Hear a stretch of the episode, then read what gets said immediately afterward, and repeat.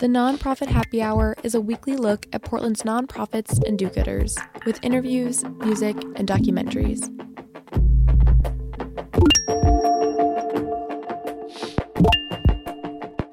You're listening to the Nonprofit Happy Hour on X-Ray F M, brought to you by the Media Institute for Social Change, a public interest media lab that works to inspire, empower, and engage emerging media producers. Learn more online at media making change dot org.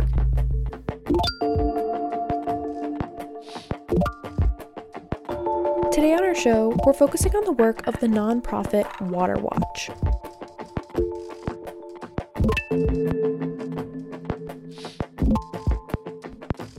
This is Phil Bussey. It's the Nonprofit Happy Hour on X-Ray F M. I'm joined with John DeVoe, who is Executive Director for WaterWatch. How are you today, John? I'm good. Thanks, Phil. Thanks for having us on today.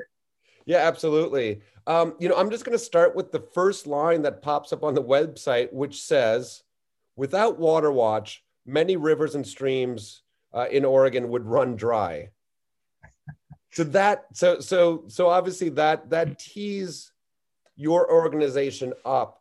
What, this is a big question. What are you watching for, or who are you watching?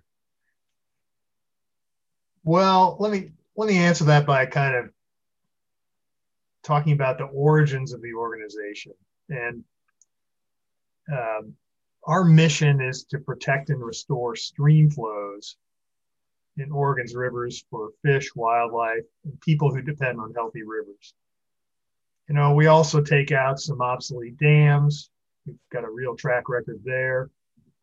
And we secure balanced water policies that Oregon needs in a climate change world. And that's kind of our mission. But we got our start down in the Rogue River Basin back in the nineteen seventies. And, and what happened was people were doing kind of, uh, you know, woody debris and, and physical restoration of, of streams. And then they would come back in the dry season and they'd see more water flowing in the adjacent irrigation canal than they would in the stream itself. And so they started investigating that. And they learned that Oregon gave away water rights uh, for free without really any analysis of whether the water was actually available, without any analysis of the impacts on fisheries or other public uses of water. And and they thought, you know, that's, and, and these processes were dominated by extractive interests, agriculture, municipal interests, industrial interests. And so they uh, they said, we really need an organization to provide some balance to this picture. And so they formed WaterWatch. And WaterWatch exists really to keep an eye on the decisions of the state of Oregon and other governmental agencies about water, and, and not really the pollution side of things, but more the quantity side of things. How much water is in a river? How much water is in groundwater? Is it being used sustainably? Is it being used and allocated in ways that allow for fish to continue to exist? Salmon, trout, frogs, mussels, you name it. Um, so that's that's kind of what we're watching. We watch the government in its decisions about water. And we also watch uh, sometimes the users of water to make sure they're accountable and complying with the law. Yeah, so so I want to, um, water rights is one of the things that you you mentioned, and obviously is, is central to what you need to keep your eye on. Um, We're not going to cover water rights here sure. in, in a half hour. That's that's a full semester of of, of law school. Um, but can we do a little bit of a Cliff Note version? How, how do water rights work? I mean, is it is it first in line? Uh, you know, first to make the claim on that that river. Um, you know, and and and I would imagine that that puts farms right in the front, uh, and probably fish, and then. Even the tribal interest probably weren't recognized until later. Yeah, that's that's pretty much true. I mean, water law kind of had a start in the uh, forty-niner camps in the Sierra during the gold rush. And basically people would get there, stake a claim, and then they'd start using water from a stream to wash the gravel to get the gold out. Oh, but then somebody else would show up and go upstream and divert the water upstream. So that, you know, to the person downstream, that was an interference with their use of water. So they worked out this rough frontier justice idea of first in time, first in right. And that notion has kind of spread all over the West. It's called, you know, two-bit words, prior appropriation. It's basically first in time, first in right. And then you have this, this overlay of a bunch of legal systems that were designed to basically clear out the West of, of indigenous people and make the West suitable for white settlement. And those laws uh, gave all sorts of preferences to homesteaders and people, and they invested public money in draining uh, large wetlands, for example, in the Klamath Basin, drain the wetlands, get the settlers in there. Who cares about the tribal interests? Those folks were here first. And so that's kind of the, the mixture of systems that works to give us the system we, in some ways, unfortunately have today. Um, which is first in time, first in right. And it's also kind of a use it or lose it system in some ways, although there are nuances about that. Um, and that's kind of how it works. Uh, the Does people that... with the oldest rights get the first priority to use if you're later, and fish and wildlife and environmental uses of water are almost always later, um, then there may not be any water left for those interests. I mean, it... It, it it's it's from a twenty-first century perspective, it seems so reverse, right? I mean, I mean, you know, fish and wildlife uh, and tribes uh, were really first in time, and and yet uh, are at the back of the line. How how much work can you put in uh, to change that or to undo those laws? Is that something that WaterWatch does? Is is lobby the state legislation or even federal law, if necessary, to, to to change those priorities? Or is that just, is this something that's just set in stone and you just need to work around the laws that exist? Well, we, we do a little of both. And, you know, one thing that's very interesting on the tribal side of things is tribes have been more effective in the last couple decades um, in asserting their rights. And usually they are found to be first in line because their priority date, as it's called, is time immemorial.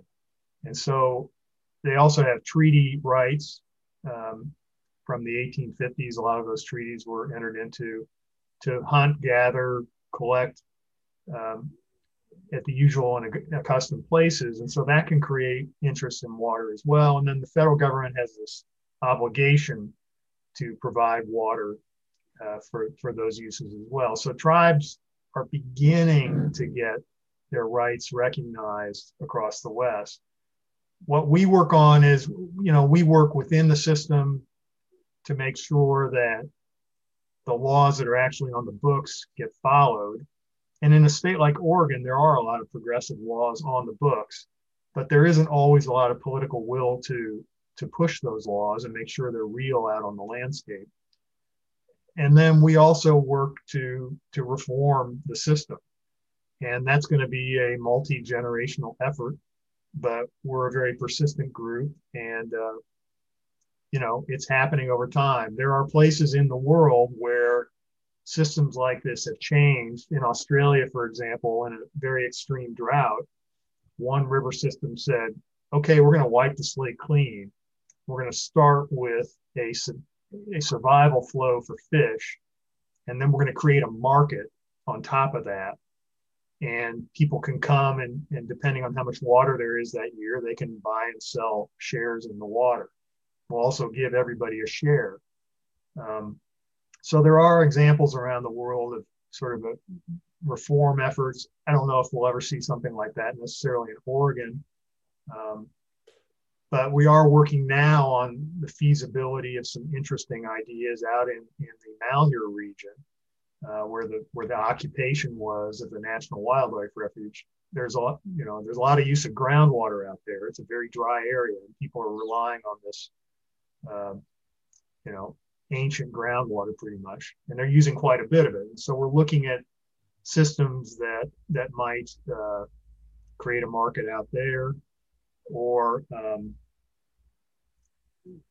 that might compensate people not to use groundwater. But to do that, you got to have a lot of accountability. You got to be able to say, you can't have whack-a-mole situations where you pay somebody not to use it here, but they go across the street and use it there. Um, I mean, in, I mean, it seems sort of uh, ironic that that in perhaps drought or scarcity of water areas may actually force reform quicker. Is that is that a, a appropriate statement, or? Well, you know, we have a saying: every year is a drought year for fish, and, and for salmon that can be true because you've got this legacy of these antiquated laws and systems, and and they they do take a lot of water out of streams, and and now you have climate change on top of that, which is is uh, you know, in some ways creating additional scarcity, certainly for the environment and for, for fish and wildlife and those uses. Um, so, you know, I think in some places it may force more change more rapidly. Uh, in other places, um, it may not. It's, it's a very, very politicized situation with water.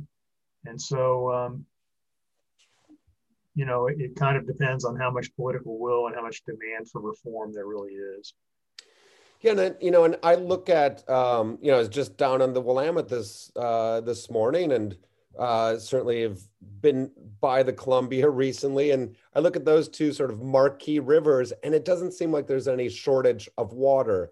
Am I am I am I missing out, or are those are those rivers that are not uh, uh, under threat in any way uh, in terms of scarcity of water? Well, no, I mean, you have different issues on those rivers in addition to, you know, coming scarcity. The, the Columbia um, is is hardly a river anymore. I mean, it's it's been dammed in so many places that it's really a series of lakes. And salmon there really struggle to, the, the juveniles really struggle to get out to the ocean when it's time, because, you know, salmon, juvenile salmon used to out-migrate going backwards with their heads into the flow of the river. And that that's an indication of how much velocity there was in the water in the river. That's not the case anymore. Now they swim kind of aimlessly and get lost in these reservoir pools behind Bonneville and John Day and McNary and all the other dams. And some of those dams don't have fish passages as you get higher in the basin. So while there isn't an immediate scarcity, there is a scarcity at certain times of year. And there used to be a big spring freshet on the Columbia that would push those juveniles out to the ocean and speed them on their way. That doesn't really exist anymore because water is being held back so that it can be released when hydropower demands it, and uh, you know, when irrigation demands it. So it's a completely different run of the river than it used to be. And so there is scarcity in some ways there. Same thing on the Willamette. Um, you know, it's a highly modified system, and fish are in big trouble there as well. And one of the reasons is that the way the river operates has been so modified by the presence of a lot of dams and altered stream flows. We're going to go to a music break here in a second, and I want to come back afterwards and talk more about dams and dam removal. John DeVoe is the executive director for WaterWatch. Um, hey, you brought some music in for us. What what what what should we cue up? Oh gosh, there's a lot of water music out there. Um, my father-in-law insisted on playing Handel's water music at my wedding, uh, but today I I brought a Joni Mitchell and Willie Nelson singing a duet about water. And the reason I brought that is when I moved west thirty-five years ago, I had this little Honda Civic with a cassette player. And this was one of three cassettes we had. on the way across the country, and uh, it got played over and over and over. So it was kind of drilled in my head, and I didn't realize at the time how much significance it would have. It's a great song to take a listen to. This is the Nonprofit Happy Hour on X-Ray F M.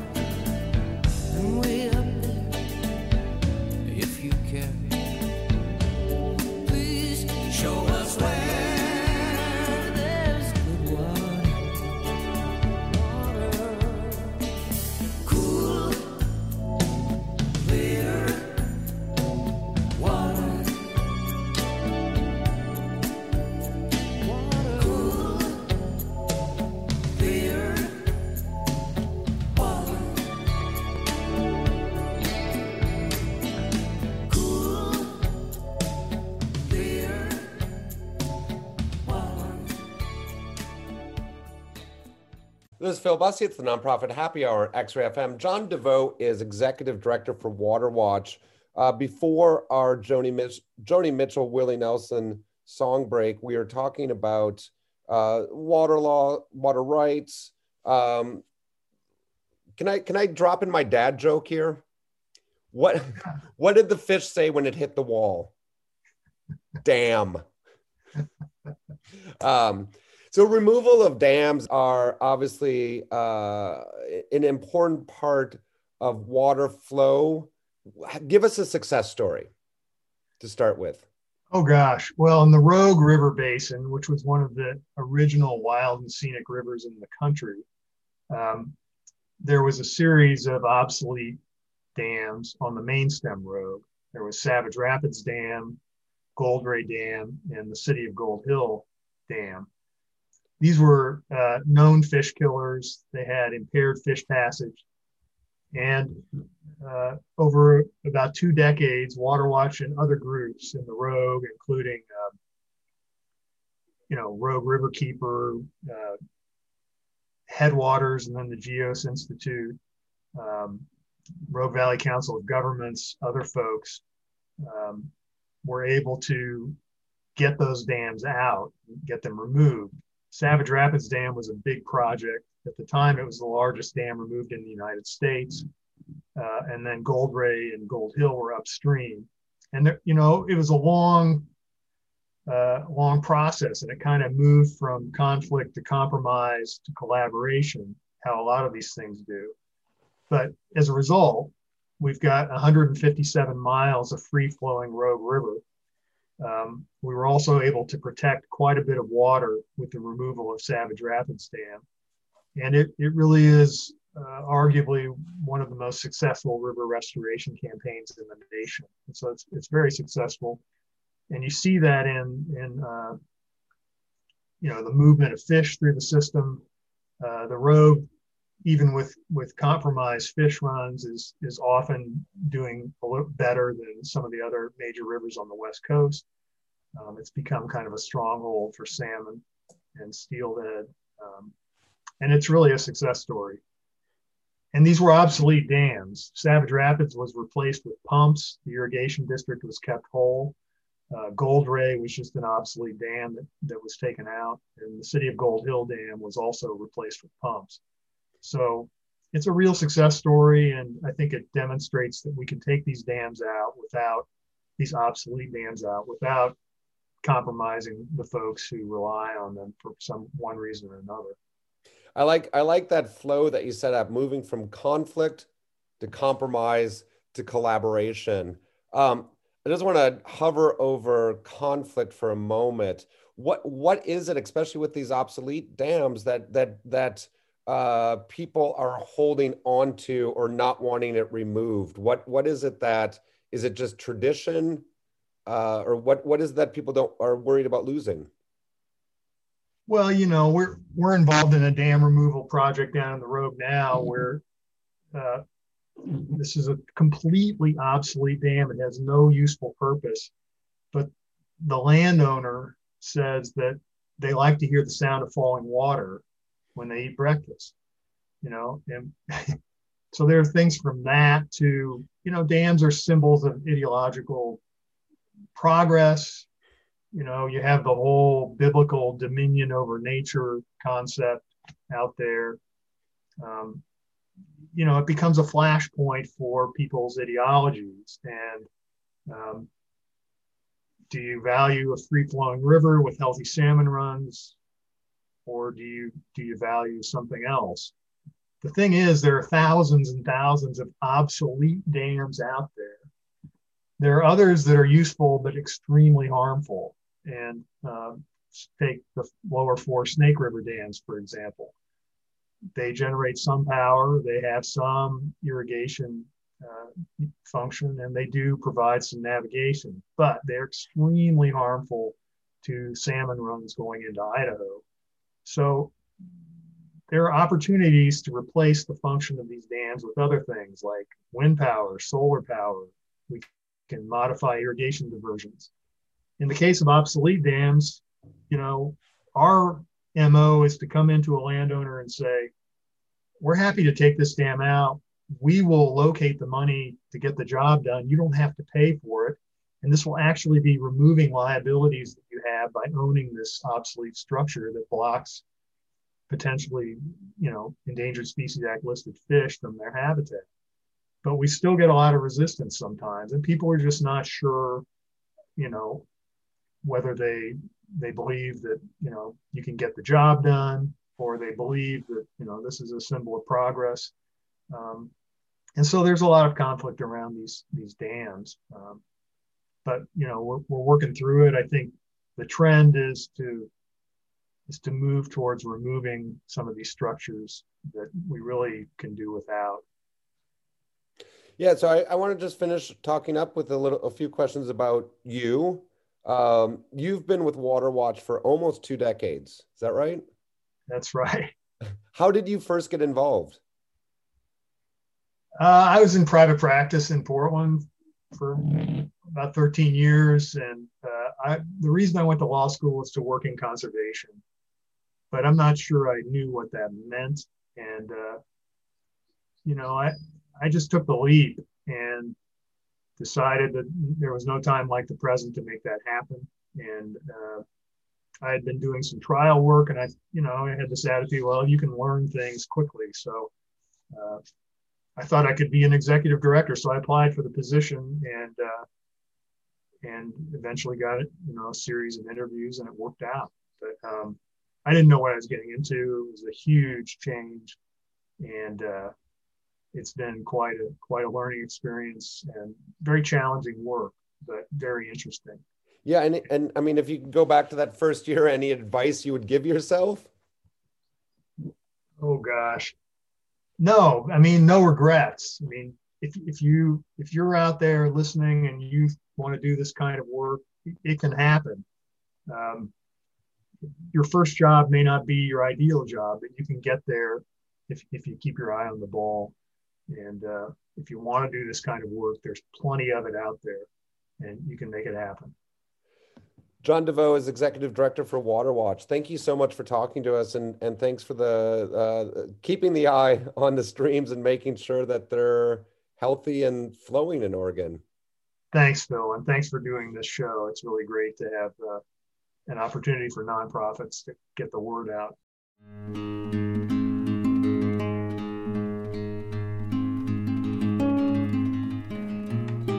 The Nonprofit Happy Hour is made possible by Beneficial State Bank, a certified B Corp that holds to what it calls a triple bottom line of social justice, environmental well-being, and economic sustainability. If your organization or business is interested in underwriting our show, please email Phil at media making change dot org. The Nonprofit Happy Hour is a production of the Media Institute for Social Change and K X R Y Radio, X-Ray F M. Our host is Phil Bussey. Our executive producer and editor is me, Carly Meisberger. Archives of past shows can be found on our SoundCloud page. Questions, comments, or ideas about the show can be sent to info at media making change dot org. Thanks for tuning in.